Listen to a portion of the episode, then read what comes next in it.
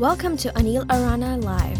Recorded live during his missions around the world, these podcasts feature audio sermons and reflections from internationally renowned preacher and retreat leader Anil Arana.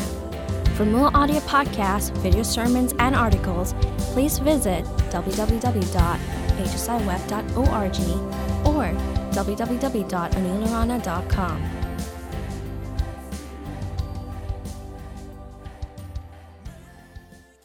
Praise the Lord. If you started singing like you ended singing, you'd have started to see the most amazing things happen here, even before I said a single word. But I believe we're going to end the session by singing loudly and with hearts that are open. Are we?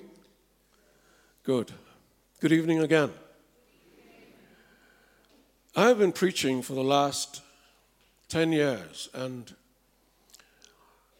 every time I preach, it is my prayer that the things that I say change the people who listen to the word forever.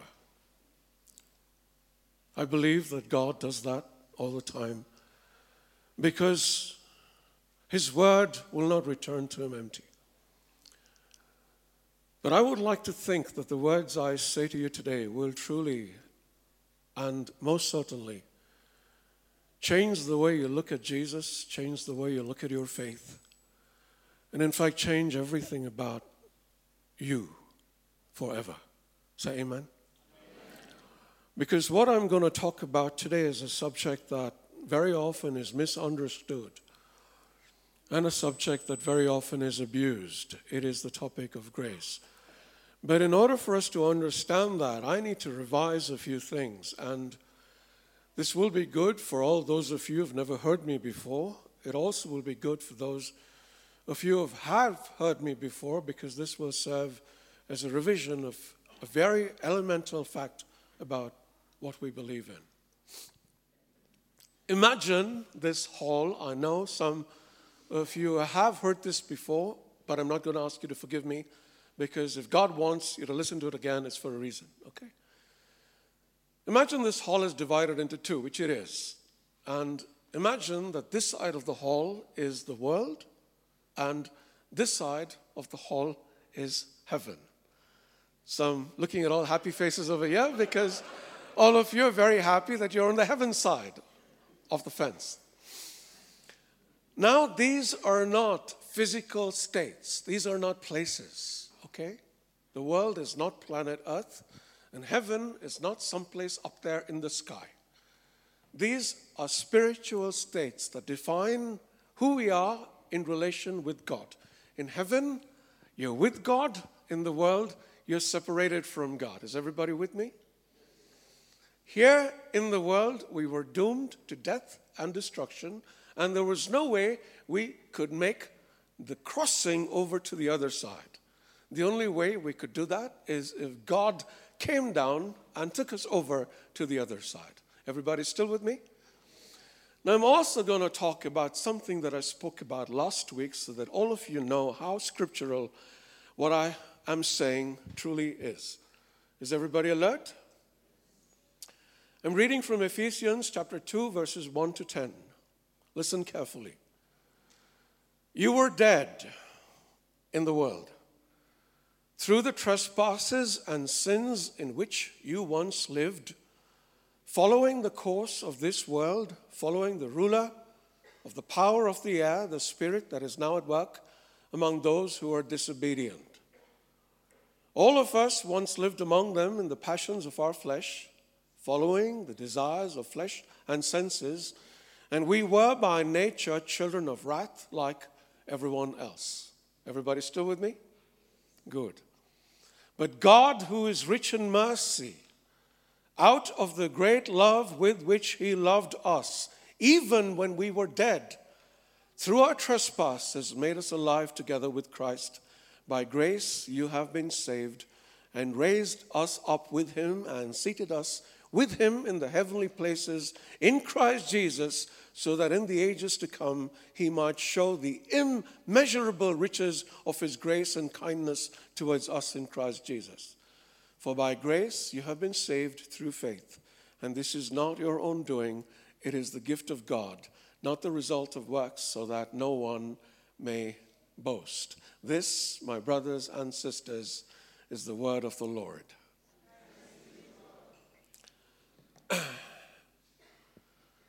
I want to ask you a question, and I want you to answer it. And this is a question you should know because I've already given you the answer. When we were stuck in the world, trying to get close to God, could any of us bridge the gap and get over to the other side? Could we? Everybody? No. How did we do it? Through Jesus, who came to the other side, not because we did anything to deserve it, but simply and purely because his love for us was so great. He came and he took us over to the other side where all of us now belong. Everybody still with me? What happened to this grace after he brought us over to the other side? We all speak about amazing grace as this movement from death to life.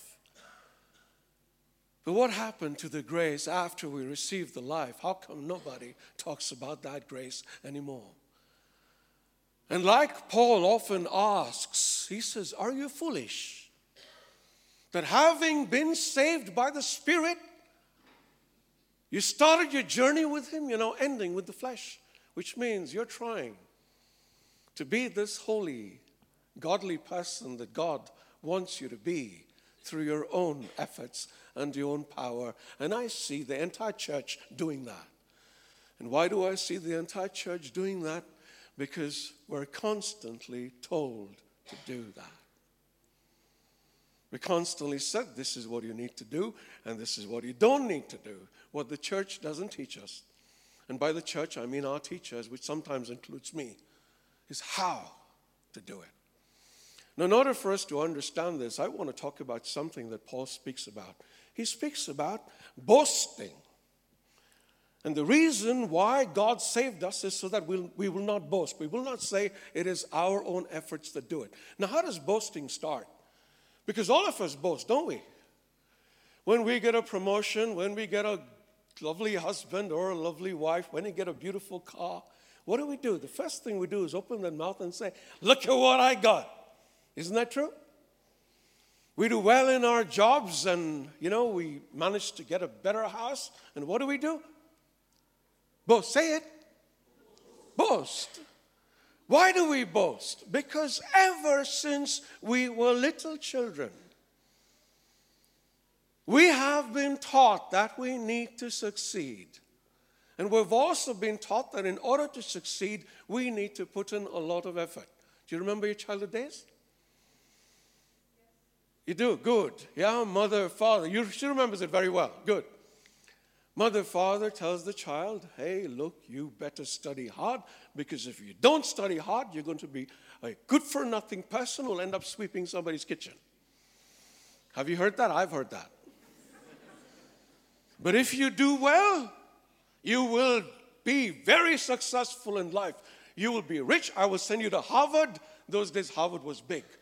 Have you heard that too? Yes, good. I'm glad you're nodding your heads because I've heard that. And we've also noticed one more thing from this is that every time we do well and we go to our parents, we see their faces light up like a Christmas tree.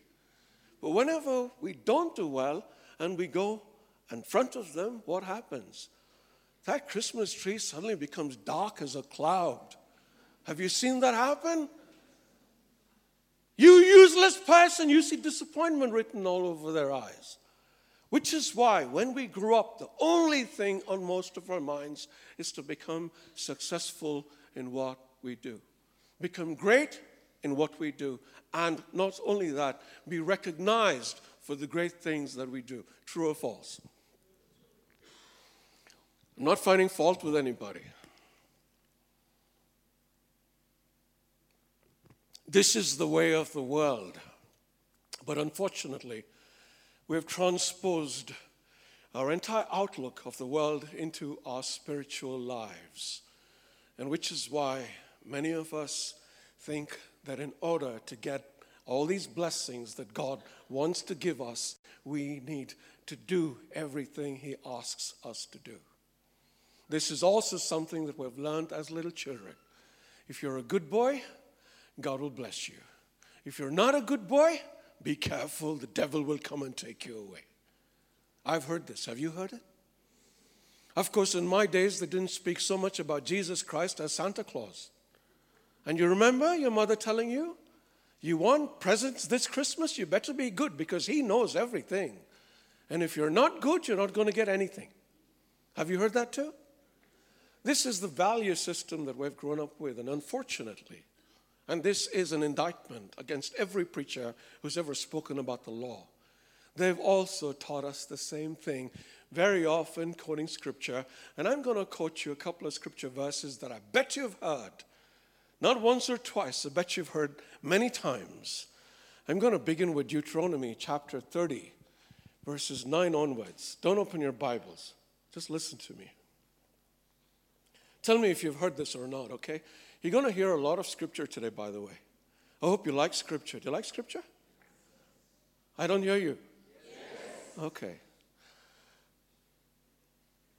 A lot of new people here today. New people means quiet people. Quiet people means boring preaching. Because this preacher likes noise and he likes a lot of it. And the only way I know of to make you make noise is this, okay? You got to stand up. You got to put those beautiful hands up in the air, like so. And you got to sing after me, okay? Sing it in a melodious voice. Hallelujah.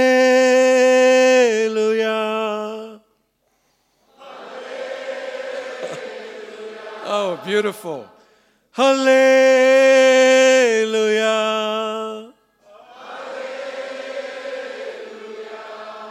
Hallelujah.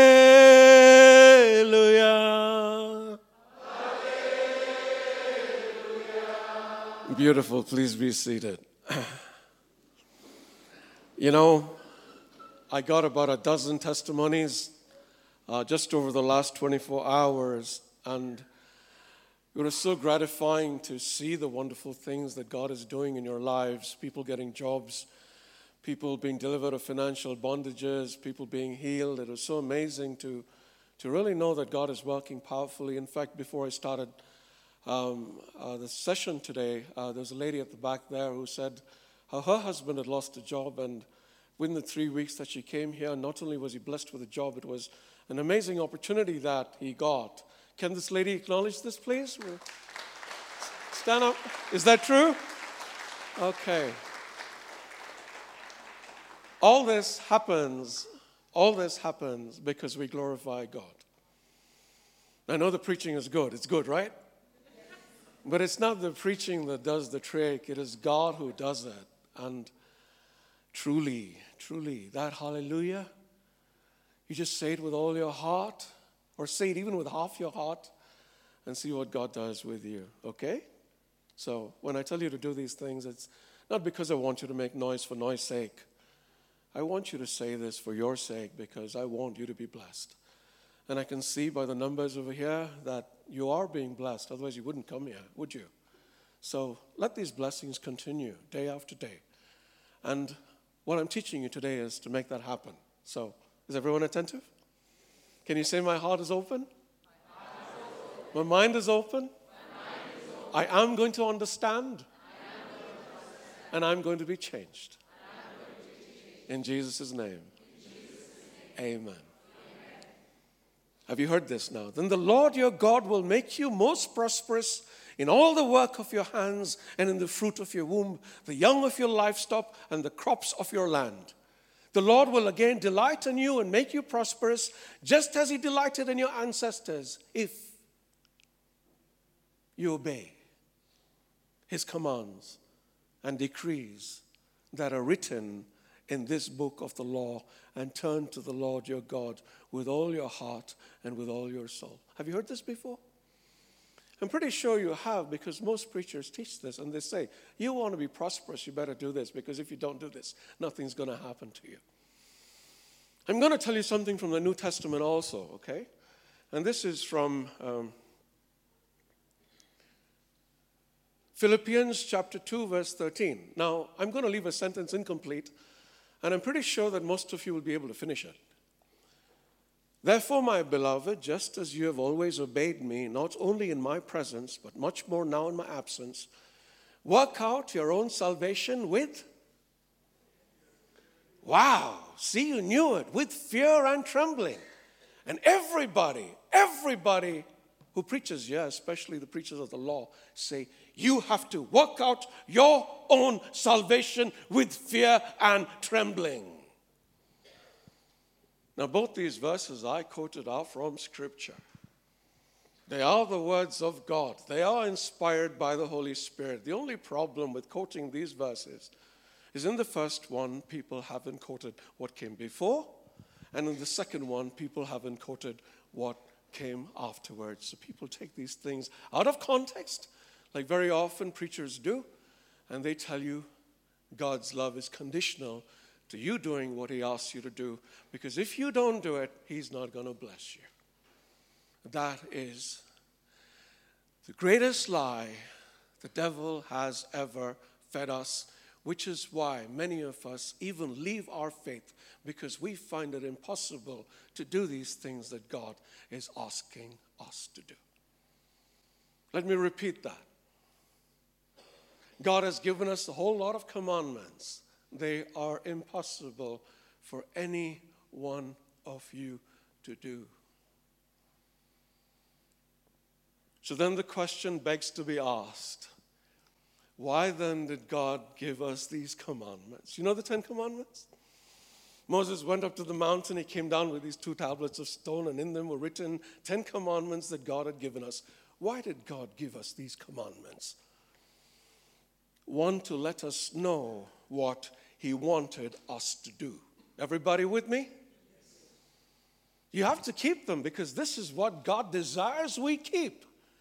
But the second reason is to make us understand that the commandments by themselves, the law by themselves, had no power to make us keep them that anyone who tried to keep them was destined to fail because it is humanly impossible to keep any one of these commandments, even one.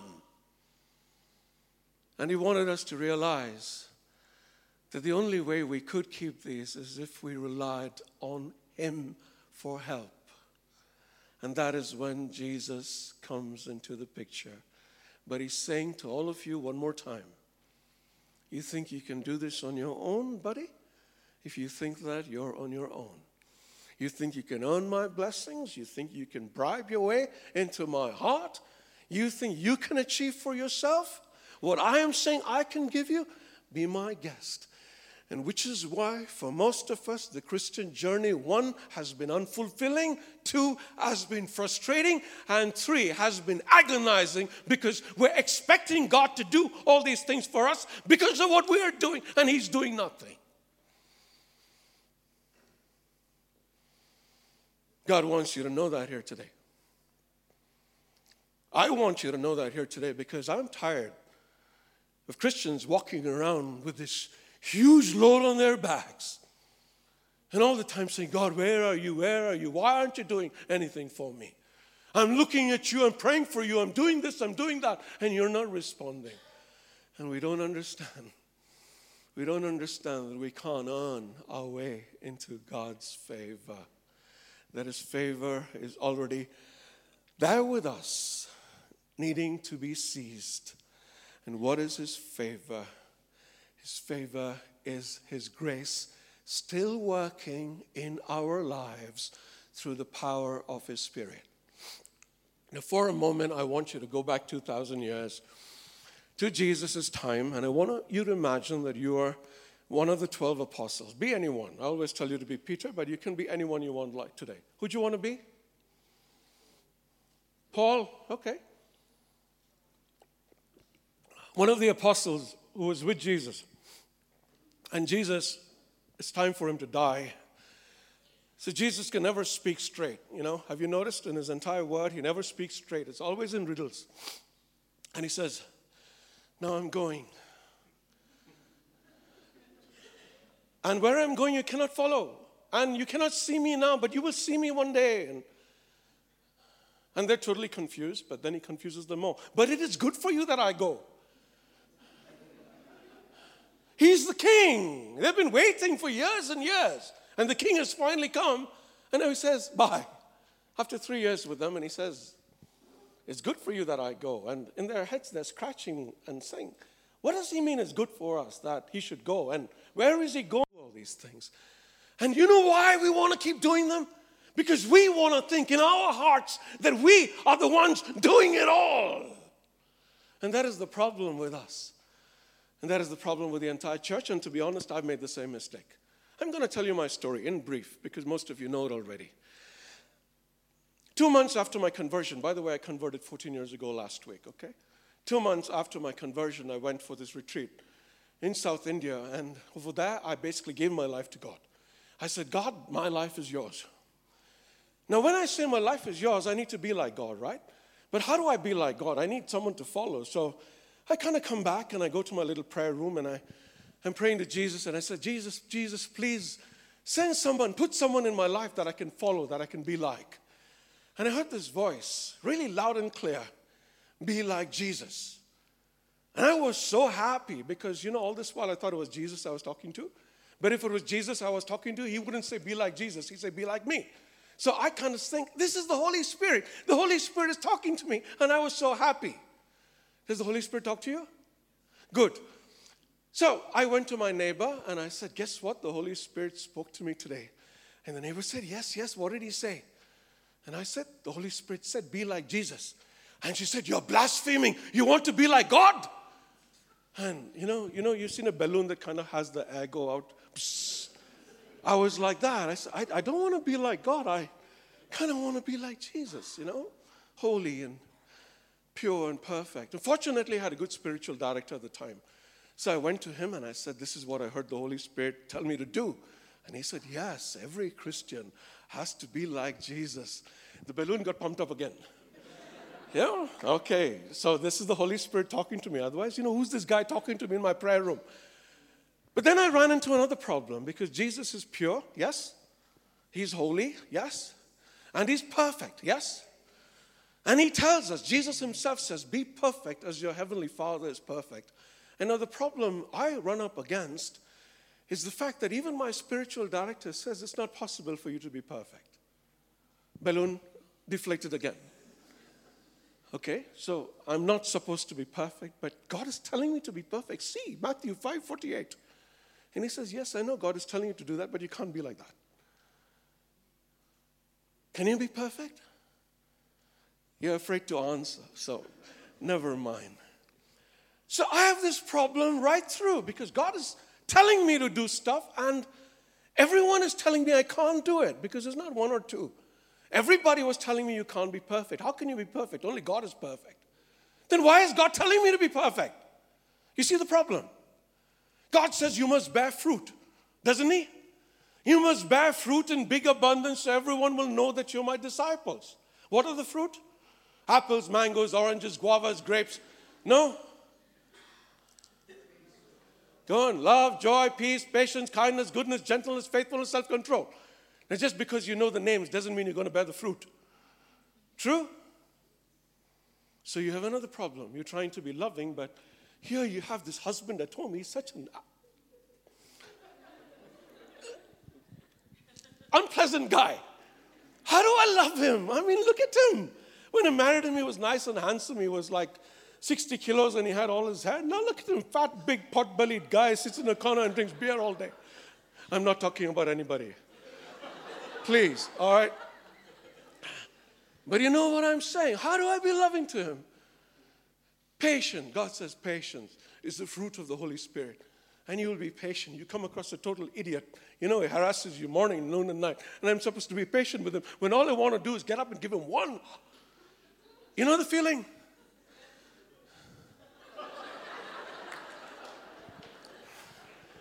Yeah, sometimes I, I, am like that. I tell you guys, stand up, lift your hands, and sing hallelujah. Someone will still be sitting on the chair. Hey, you!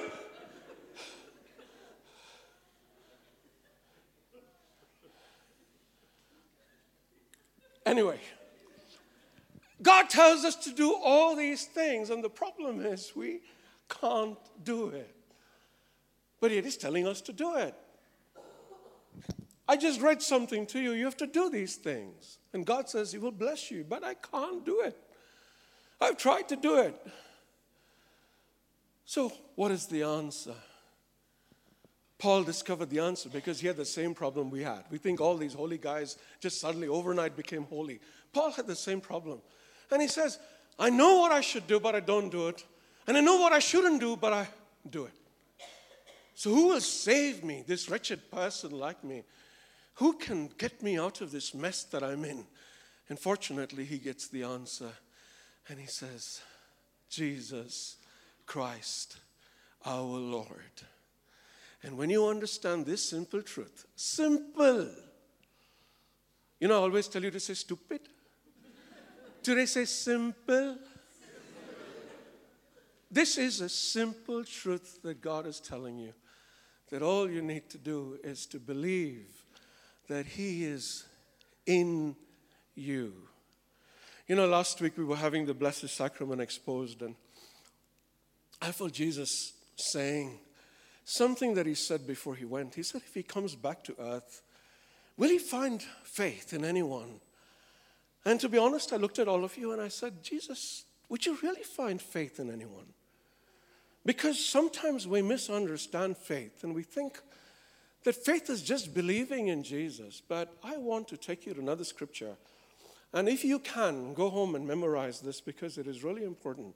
This is 2 Corinthians 13 5. Say 2 Corinthians 13 5. Examine yourselves to see whether you are in the faith. Say it. Examine yourselves to see whether you are in the faith. Then he says, Test yourselves. Say? Then he says, Do you not realize, say, that Christ Jesus is in you?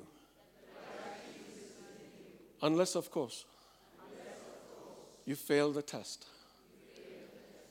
Okay, I'm going to read it again. Now you just listen to me and see these words. They're so powerful.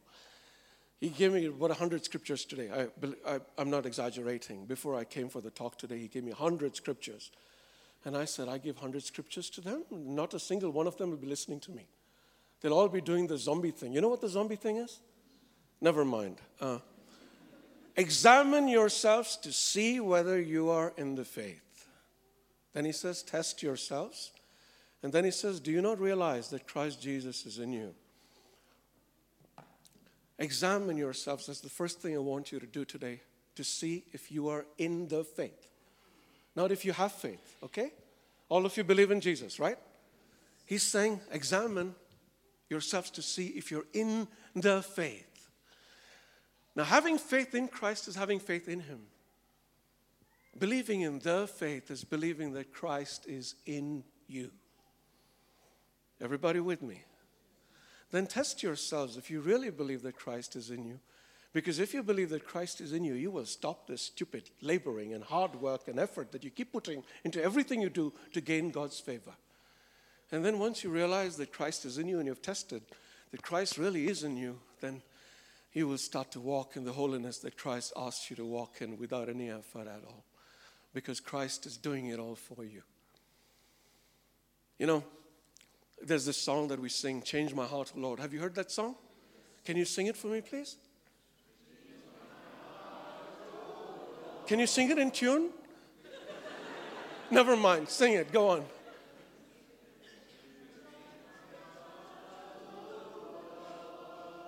Beautiful.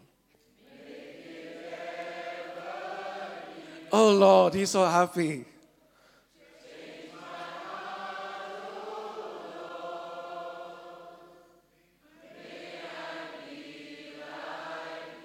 Then, you are the potter,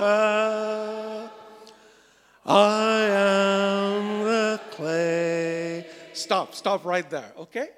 Who's the potter? Are you sure? You're not the potter, no? But why do I kind of get the impression you're the potter? Because you're the ones who keep making the pot. And then you wonder why things are not working in your life, so you smash it and say, This is all rubbish, the Christian life. It is so hard, it is so difficult. I can't be a pot. I can't make a pot. See what the potter does, okay? I want you to just imagine you're a potter. 2,000 years ago. What would the potter do? Go to IKEA and buy clay from the store, nicely packaged? Would he do that? What would he do? He'd go out and he'd kind of gather clay, yes, including all the dirt in the clay, and he'd take that clay home. Then what would he do? He'd kind of poke the clay and prod the clay. He'd kind of squeeze it to make it supple. He'd mix water with it. He'd put it on the wheel, slap it on the wheel, and then he would spin the wheel. And then as the wheel was spinning, he'd keep searching the clay for any impurities. Now, does he expect to find impurities? Is he going to get upset because he finds impurities? Is he going to throw the clay away because there are impurities? What is he going to do? He's just going to take the impurities away and he's going to continue to mold the clay. What are we doing? Look at your lives. I told you today would change you. What are you doing? You're saying, no, this clay is different. The clay doesn't have free will. Okay, let's imagine the clay had free will. What are you going to tell the potter? No, don't use me because I'm defective, because of impurities in me. Don't use me, put me on a shelf till I become holy. And yet, that is what we do. We keep telling God, hey, I'm going to do the work, and then I'll come to you because then I'd have earned your love and earned your grace and earned your favor. Hey, God knows what you are inside out. He knows the impurities in you, He knows the weaknesses in you. He says, I will fix it. That's my job. I'm the potter, not you. Say, I am not the potter. I am the clay. So then what happens? Okay? Now let us imagine you say, okay, God, I'm going to let you work with me. Imagine your clay, you're being squeezed and crushed and slapped around and turned around and spun around. And some of you don't have jobs. You believe in Jesus and you're believing in all the things that I'm telling you. Some of you are struggling with a lot of things, okay? And you wonder, why is the potter not working on me? The potter is. Making a pot takes some time. It takes effort, it takes energy, it takes skill, it takes patience. And God wants to make sure that all the impurities in you are taken off or removed. Because you know what happens if you go out there with impurities in you. Have you ever seen a pot with impurities in it? You know, it looks firm on the outside, but the slightest pressure and the pot crumbles. I've been to, I've been to this place in, in the Caribbean, and this lady had, a, had an amazing vase, not a vase, a water jug, with a handle that was very weirdly shaped, you know? And I, for the life of me, couldn't wonder why the handle didn't break every time I picked it up. Because there's no way that little handle could support the entire weight of the pot. But I realized so much work had gone into it that the potter had made sure that every single thing was strong. But think of what might have happened if the potter had left the impurities in the clay. I'd have lifted that and that thing would have come out in my hand. And that is why sometimes you go through what you're going through. Not because God doesn't love you, not because you haven't been good enough for Him, not because you've blown it, not because you've not prayed enough. Are you listening to me? Because God wants to shape you into the person He wants you to become. Are you listening to me, church? And that is what I see in you. Week after week, you're coming and you're becoming wonderful people, not because of what you're doing, but because of what He's doing in you. You want to bear these fruit? You have to remember that He's the vine and you are the. Say, I am not the vine. Say, I am the branch. There was this preacher who one day came to his congregation with two roses. One of them was nice and bright and red. The other one had been left out in the sun for a few days and had kind of wilted. So he showed the two roses to the congregation and he said, Which of them is dead? Which of them do you think was dead? The one that had wilted, right? And this guy said, No, both of them are dead. Because the only way the rose can be alive is if it is affixed to the vine. And that is our problem. We think we're going to one bear the fruit, love, joy, peace, patience. You're going to do it. Hey, given the choice between love and hate, I know what we'll pick. I know, really. You know, he acts mean, mean to me. You think I want to be loving to him? I want to take him and I want to twist him and I want to squeeze him. I want to stamp over him. Is that your wife? Sorry.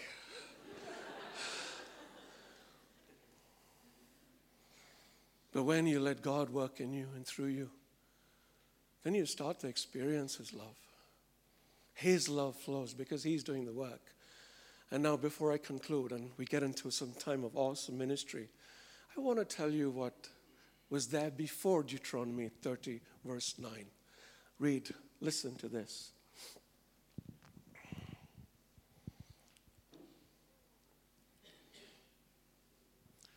The Lord your God will circumcise your hearts and the hearts of your descendants so that you may love him and all your heart with all your soul and live. The Lord will do it. Why do the preachers leave this out? I don't know. These are words of grace to understand that the Lord is going to do everything in you. Now, let me read to you what Philippians says after Paul says, Work out your salvation with fear and trembling. This is what he says For it is God who is at work in you, enabling you both to will and to work for his good pleasure. So, the fear and trembling should come when you're trying to rely on your own effort.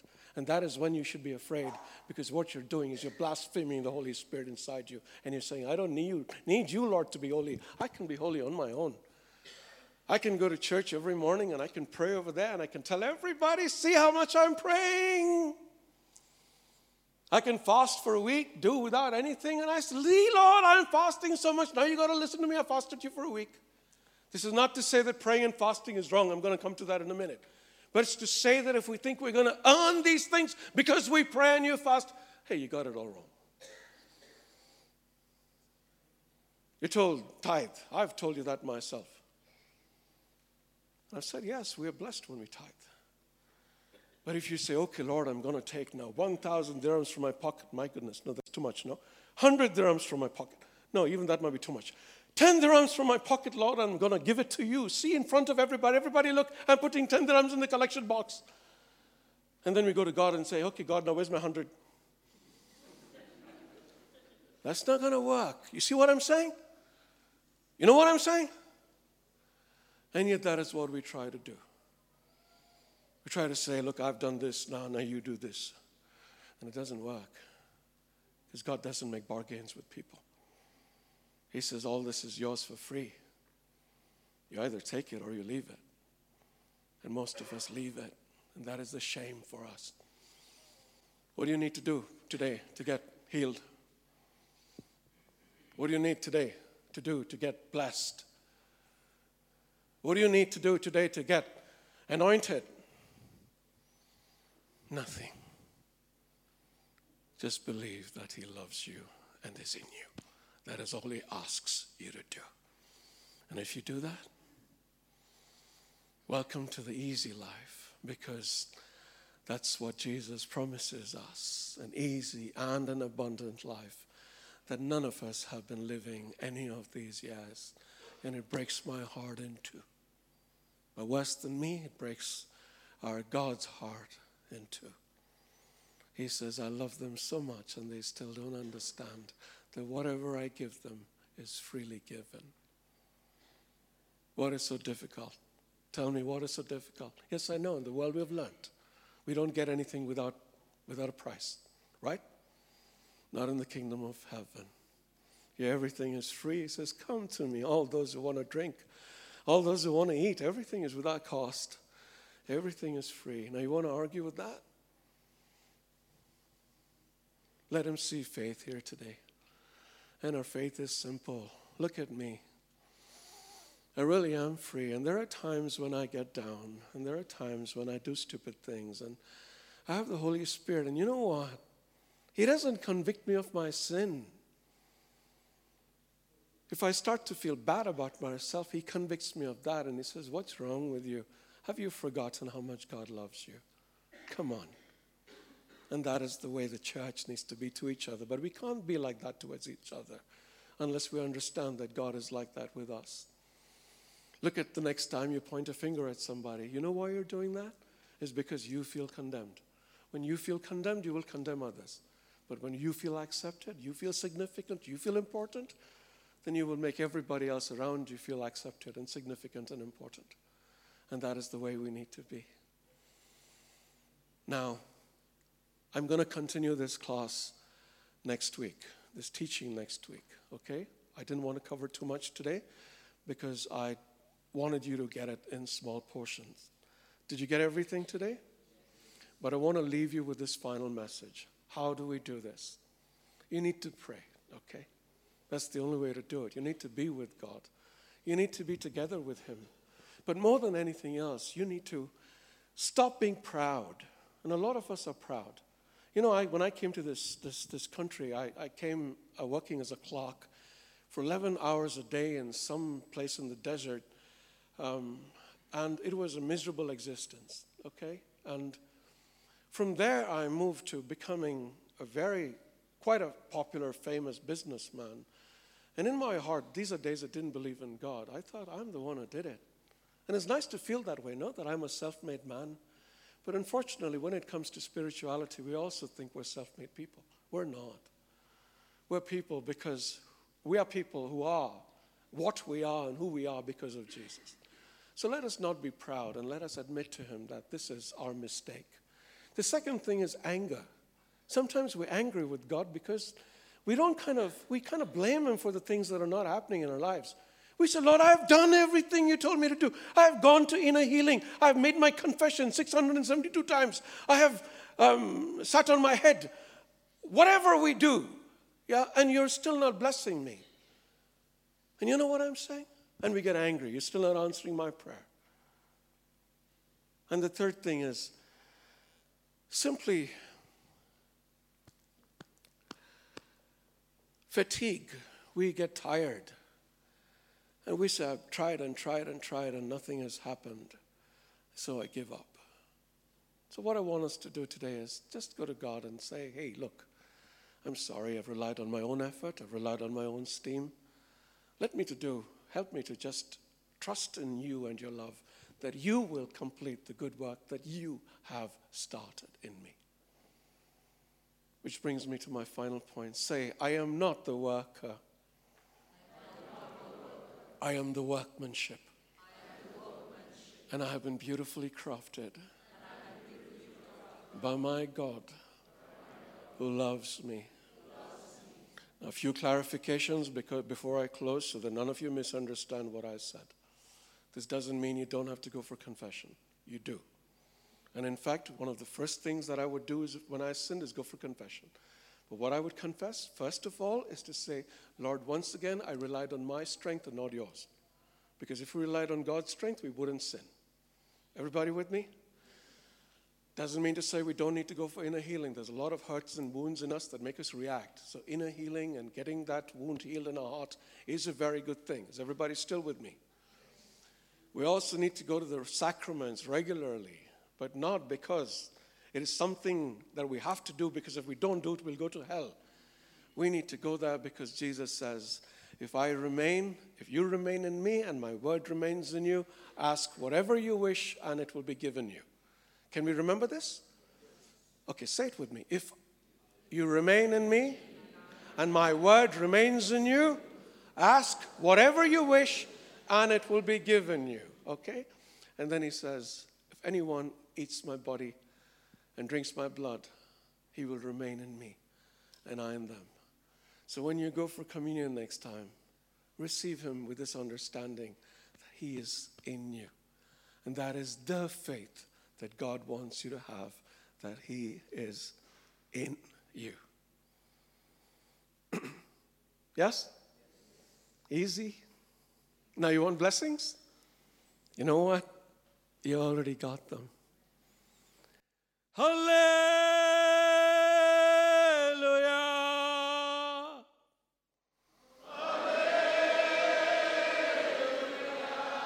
Very good. Let's stand up and we sing Change My Heart, O Lord.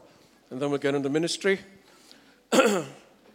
trust me when I say don't ask God for anything tonight. For once, trust Him that He knows what He's doing, okay? Trust me when I say He knows what is wrong with you. Trust me when I says He knows if you need a job or if you need money or you need a spouse or you need a car or whatever you need. He knows it. So forget about all of that. For five minutes of your life, just forget all your worries.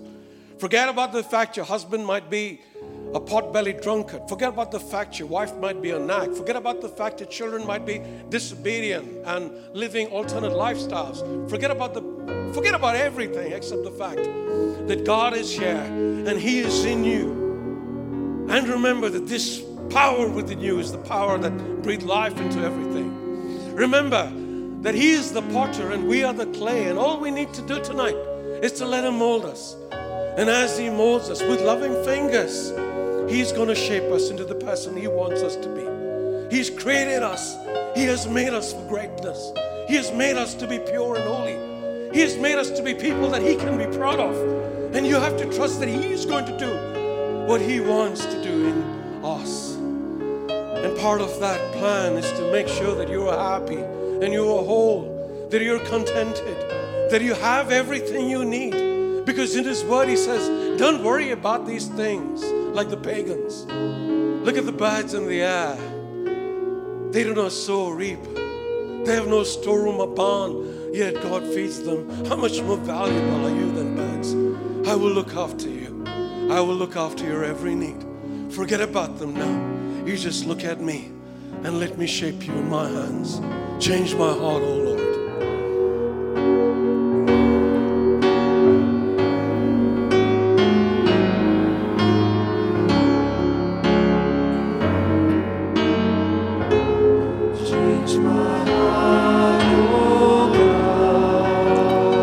Make it ever new.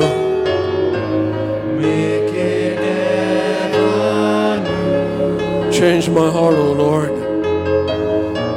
Change my heart, oh God. May I be like you. May I be like you. You are the potter, I am the clay.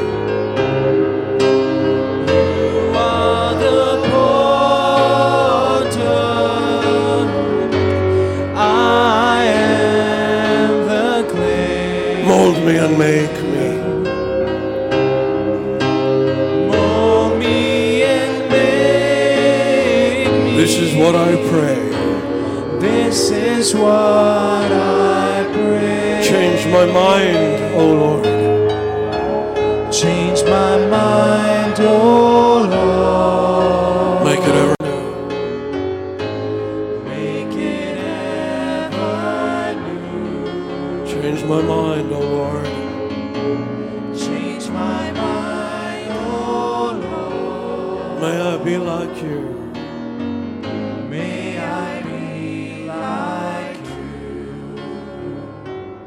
Lord, you have heard our prayer.